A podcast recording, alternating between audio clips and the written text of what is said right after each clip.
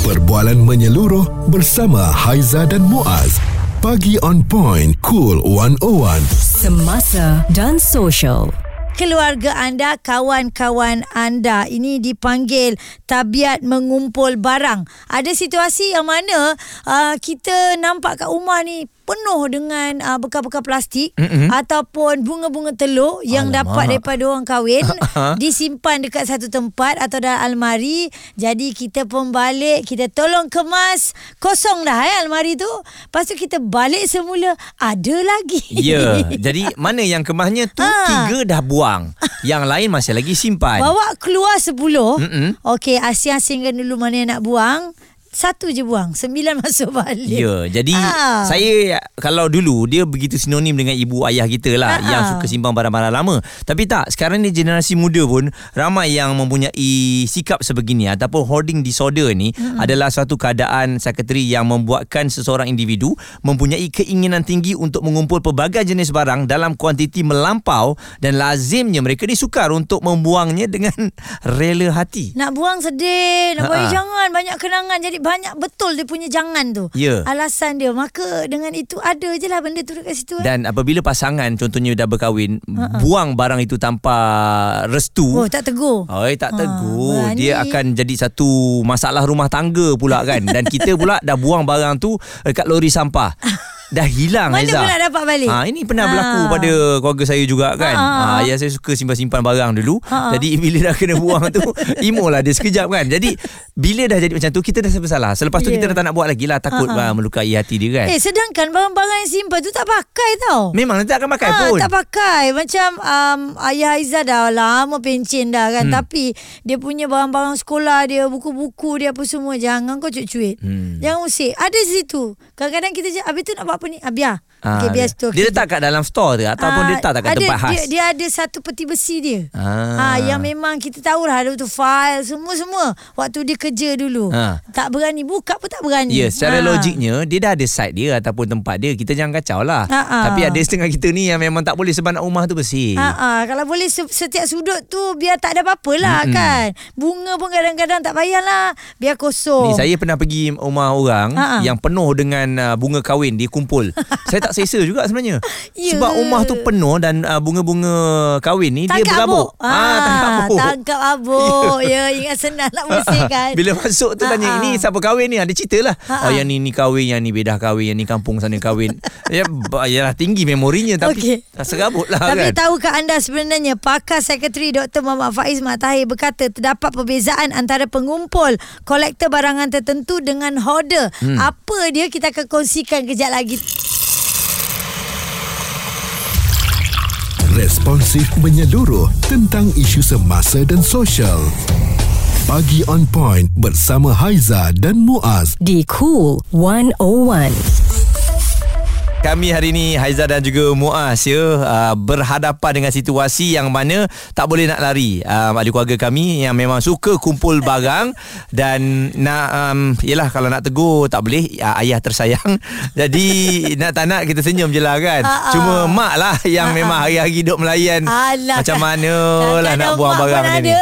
Ah, Mak pun ada barang yang disimpan. Ya. Ya. Itu yang dia turun-temurun kepada anak-anak ada sikit lah. Ah, anak pun ada juga, ada eh. juga. Okey, Aizan nak tambah sikit eh. Dr. Muhammad Faiz Mat Tahir berkata ada perbezaan antara kolektor ataupun pengumpul barangan tertentu ah. dengan hoarder ni. Pengidap hoarder disorder tak sama dengan hobi mengumpul barang kerana kolektor kumpul barang tertentu saja. Contoh koleksi patung, watak superhero, komik zaman kanak-kanak, mak, fridge magnet dan sebagainya eh. Tetapi untuk uh, hoarding disorder ni dia lagi melampau daripada tu Muaz. Ah dan kita ada Faz. Awak yang mana satu? Kolektor ke uh, hoarding disorder? Okey, bukan saya, mak saya. Okey, baik jangan cakap Ah, ah, kuat-kuat. Dia cakap kuat-kuat. Ni dia mak suka kumpul apa? tak, dia memang rumah rumah dah besar tapi tak ada tempat. Memang sempit. Dia suka kumpul like every single thing. Apa yang dah masuk dalam rumah memang tak boleh keluar dah. ah, Nescaya pintu tertutup. ya. Ha. Okey, So, ah, memang ah. stres. Jadi sebagai anak ada ke uh, bercakap dengan mak kata nak buat apa benda ni atau awak tolong kemas ke? Dah, dah cakap. Memang cakap tanya nak buat apa benda ni. Tak apa nanti nanti in future akan guna. Dia akan cakap macam tu lah. Akan, maybe akan guna. Ha, so tak payah beli dah. Ah, tapi benda-benda yang dia simpan tu memang dah tak perlu. Kadang-kadang benda expired. Ah, ha, dia ma- jenis macam tu. Ha, so macam every single thing like ah, bekas bekas makanan jangan cakap lah. Ah, memang itu. itu ha, itu memang dah penuh dapur lah. Yang ada So, jenama, benda-benda yang tak ada lain, contoh- jenama semua ada. Yes Contoh benda-benda lain Macam like sabun ke Benda yang expired lama-lama Ni sabun Ah, yang beli simpan. beli dapat free ni selalunya.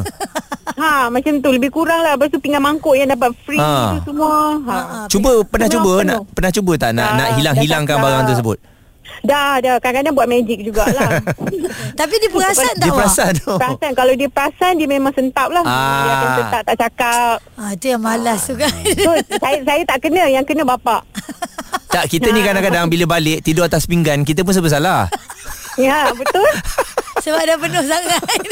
ha, aduh payah betul lah. So semua semua memang ada store bila uh, rumah ada store so semua store penuh. Memang penuh sampai sampai benda tu keluar ada kat luar. So Oh. memang orang datang pun memang sempit lah rumah. Okey Ya. Faz, cakap terang-terang. Ada tak Ha. dia turun kepada awak atau adik-adik yang lain? Abang saya ada abang saya saya empat beradik so abang saya nombor dua tu memang uh, wife dia lah kena hadap. Apa apa yang abang suka kumpul pula? Ah sama sama. Semua benda tak boleh buang. Ah macam dia orang sayang macam bila cakap suruh buang macam uh, okey contoh eh fridge uh, kat rumah dah rosak. So benda tu tak akan hilang kat. Beli baru tapi yang lama still ada. Aduh. Sama Ha, macam tu. TV dah rosak, rumah mak aku TV dah rosak. Ada lagi? Ada disimpan. Mana ada apa? TV lain. Tak tahu. Aku tak nak buat nak buat Aquarium. aquarium. Tak ada, tak. Ha. Ha, ha, tak apalah Faz, itulah TV nasib pun dah kita. berapa banyak TV dah tak tahu dah. Ha, jadi susah tu situasi yang saya rasa semua orang boleh hadap Ya. dan uh, juga tak boleh ke sebenarnya uh, perangai macam ni ataupun disorder macam ni Ha-ha. kita tanganinya bersama sebab demi kebersihan pun bukannya tak sayang mak sayang. Oh. Siapa kalau freeze tu dah tak boleh guna Aduh. nanti ada tikus ke Ya. haiwan-haiwan yang bahaya duduk kat belakang kan bahaya. Suara serta informasi semasa dan sosial bersama Haiza dan Muaz. Pagi on point. Cool 101. Haiza dan Muaz ini tengah bercerita lah ya berkenaan dengan uh, tabiat mengumpul barang atau kita panggil hoarding disorder. Uh, mereka ini mengumpul pelbagai jenis barang secara tak teratur, sembrono bahkan barang yang dikumpul tu bukanlah sesuatu yang boleh dibanggakan sama sekali. Ya dan uh, sebenarnya bukan saja pada ahli keluarga kita ada Ha-ha. satu perkongsian yang mana seorang uh, pengguna laman X ya uh, Aidil yang memberitahu dia duduk kat rumah flat. Ha-ha. Jadi jirannya tu telah pun melonggokkan barang yang disimpan di ruang koridor sampailah orang nak naik lift pun jadi susah. Wah itu sampai melimpah luah keluar Ya. eh. Jadi Oh. bila ditegur dah banyak kali dibuat tak layan, dibuat tak tahu je. Jadi ini satu lagi masalah ni. Ha Hmm. ni kalau bukan saja ahli keluarga dia ya, orang luar pun sampai dah kacau dah. Ya. Aiman selaku uh, penceramah psikologi kan apabila ada benda macam gini, apa yang boleh awak katakan eh? Sebenarnya kalau kita tengok eh, sebenarnya sebab budaya kita pun antara benda yang main peranan jugalah. Oh. Budaya kita contohnya eh, macam kita uh, let's say kita sebagai Muslim, even kalau bukan Muslim pun kita sebagai orang di Asia, kita tak digalakkan untuk buang barang. Hmm. Dan Ya. makan kena habis. Kalau barang rosak ataupun barang tu masih elok jangan buang. Uh, tapi ramai yang salah faham bila kita ingat discard barang ni maksudnya tak nak hoarding ni Mm-mm. bukan bermaksud buang boleh jadi kita recycle boleh jadi kita jual kita bagi hadiah kita bagi pada orang perlukan tapi istilah buang barang tu kan kalau kalau kita kan kita rasa macam buang tu macam membazir kan Hmm. Mm-mm. Macam jahat sangat bunyi dia. Ha. ha macam jahat sangat kan Hmm. penat aku beli ni kumpul duit semua ha, kita ada elemen emosi juga kat situ menyebabkan kita kumpul kumpul kumpul dan bila rosak sayang nak buang sebab apa sebab beli dulu mahal ha, Betul. ni penat dulu kumpul duit kan Hmm. Dan Ni kalau value dah tak ada pun kan sebenarnya.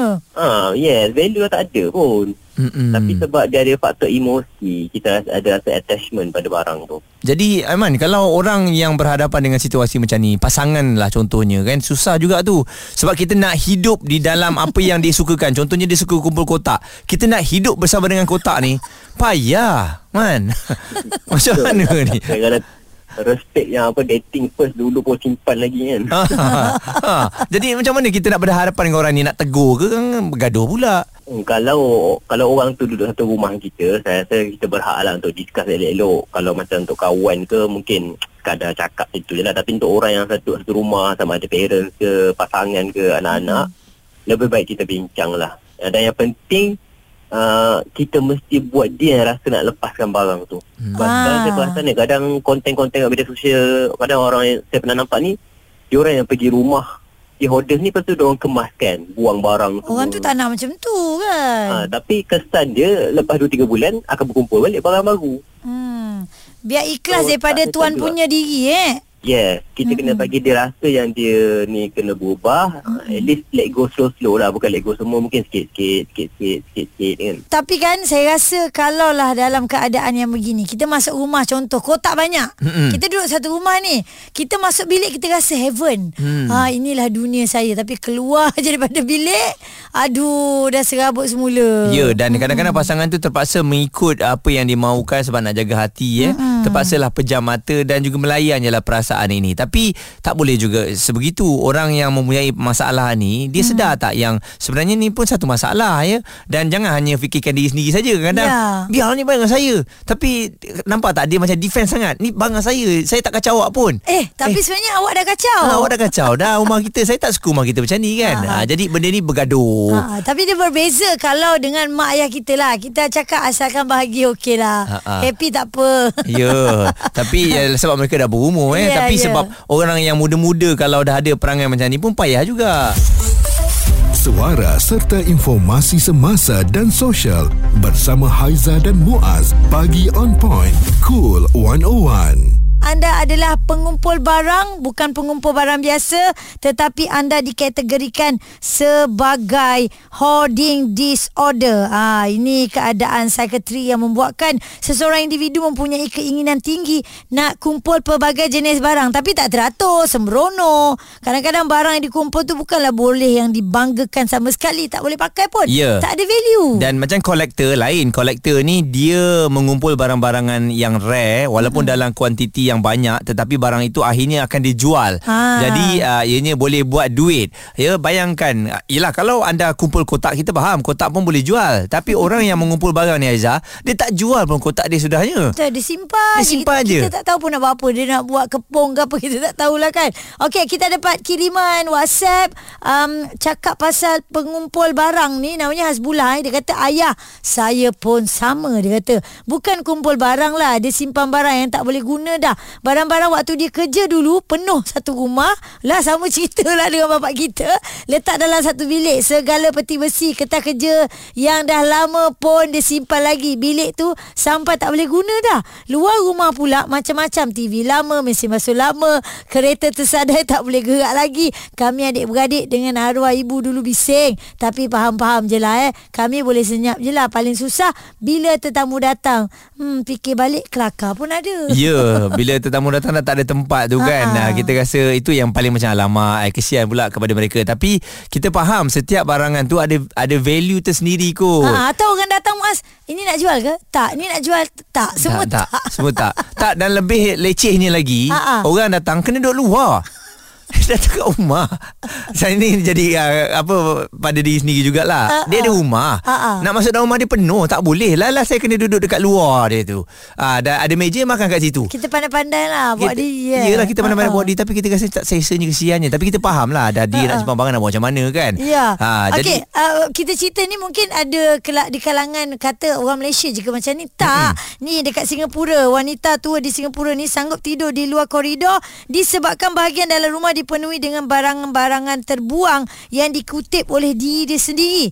Dia kata dia akan tidur dekat atas kotak cardboard kat luar koridor rumah sebab ruang dalam rumah dah tak ada tempat. Dia kutip barang eh dekat sekitar bawah rumah flat berkenaan. Antara barang yang dikutip seperti botol plastik, kotak-kotak, buah dan beg bagasi. Tujuan dia nak kumpul semua barang adalah untuk jual semula demi mendapatkan wang perbelanjaan. Ha, ni okey. Ya kan sebab boleh buat duit dan uh, sekarang ini masalahnya macam mana kalau jiran-jiran kita yang memang suka kumpul barang sampai mengganggu laluan uh, lift contohnya koridor ataupun mereka yang duduk rumah teras ni kan. Hmm. uh, sebenarnya anda boleh buat aduan pada beberapa badan kuasa tertentu. Contohnya bagi anda yang hartanahnya berstrata ya seperti kondominium dan juga pangsempuri anda boleh mengadu kepada JMB selalunya JMB akan mengambil tindakan lah menasihatkan ataupun mengalihkan barangan tersebut. Sebab uh, barangan di laluan di koridor tu adalah laluan bersama bukan hak milik anda. Ya. dan kalau yang bertanah pula ya anda boleh buat aduan dekat pihak berkuasa tempatan contohnya majlis perbandaran ataupun majlis bandaraya lah Ha. dan kacau gangguan ini satu kesalahan di bawah Seksyen 2 Akta Kerajaan Tempatan 1976 ianya termasuklah perbuatan ketinggalan atau benda yang menyebabkan atau boleh menyebabkan bencana kerosakan kegusaran bahaya dan juga kecacatan kepada deria kesihatan hartanah Ha. keselamatan atau hak penduduk lain Itu dia. Maknanya tak boleh sebarang-sebarang lah. Tak boleh lah. Kalau kat kampung tak ada masalah Ha. eh. Ni yang suka kumpul kereta-kereta rosak ni Ah. Yang sampai ambil parking depan rumah lah Parking Ya. kat tepi lah So Alih tak mau katanya sayang ha, Yang ni kita boleh buat aduan Jadi besi buruk Sayang, dah apa dah jadi tempat dalam, ayam dah. Ya tempat ayam Dalam tu lipas penuh tau Ya, Sekali buka Kucing duduk Kan dah Aduh. jadi gangguan dekat situ dah Okey, kalau anda sekarang ni memang tengah ada masalah begitu kan, cuba-cuba macam mana eh cara mm-hmm. nak hindari perkara tu atau kalau nak nasihatkan orang yang ada masalah sebegini, kena betul-betul jangan sampai bergaduh. Suara serta informasi semasa dan sosial bersama Haiza dan Muaz. Pagi on point. Cool 101.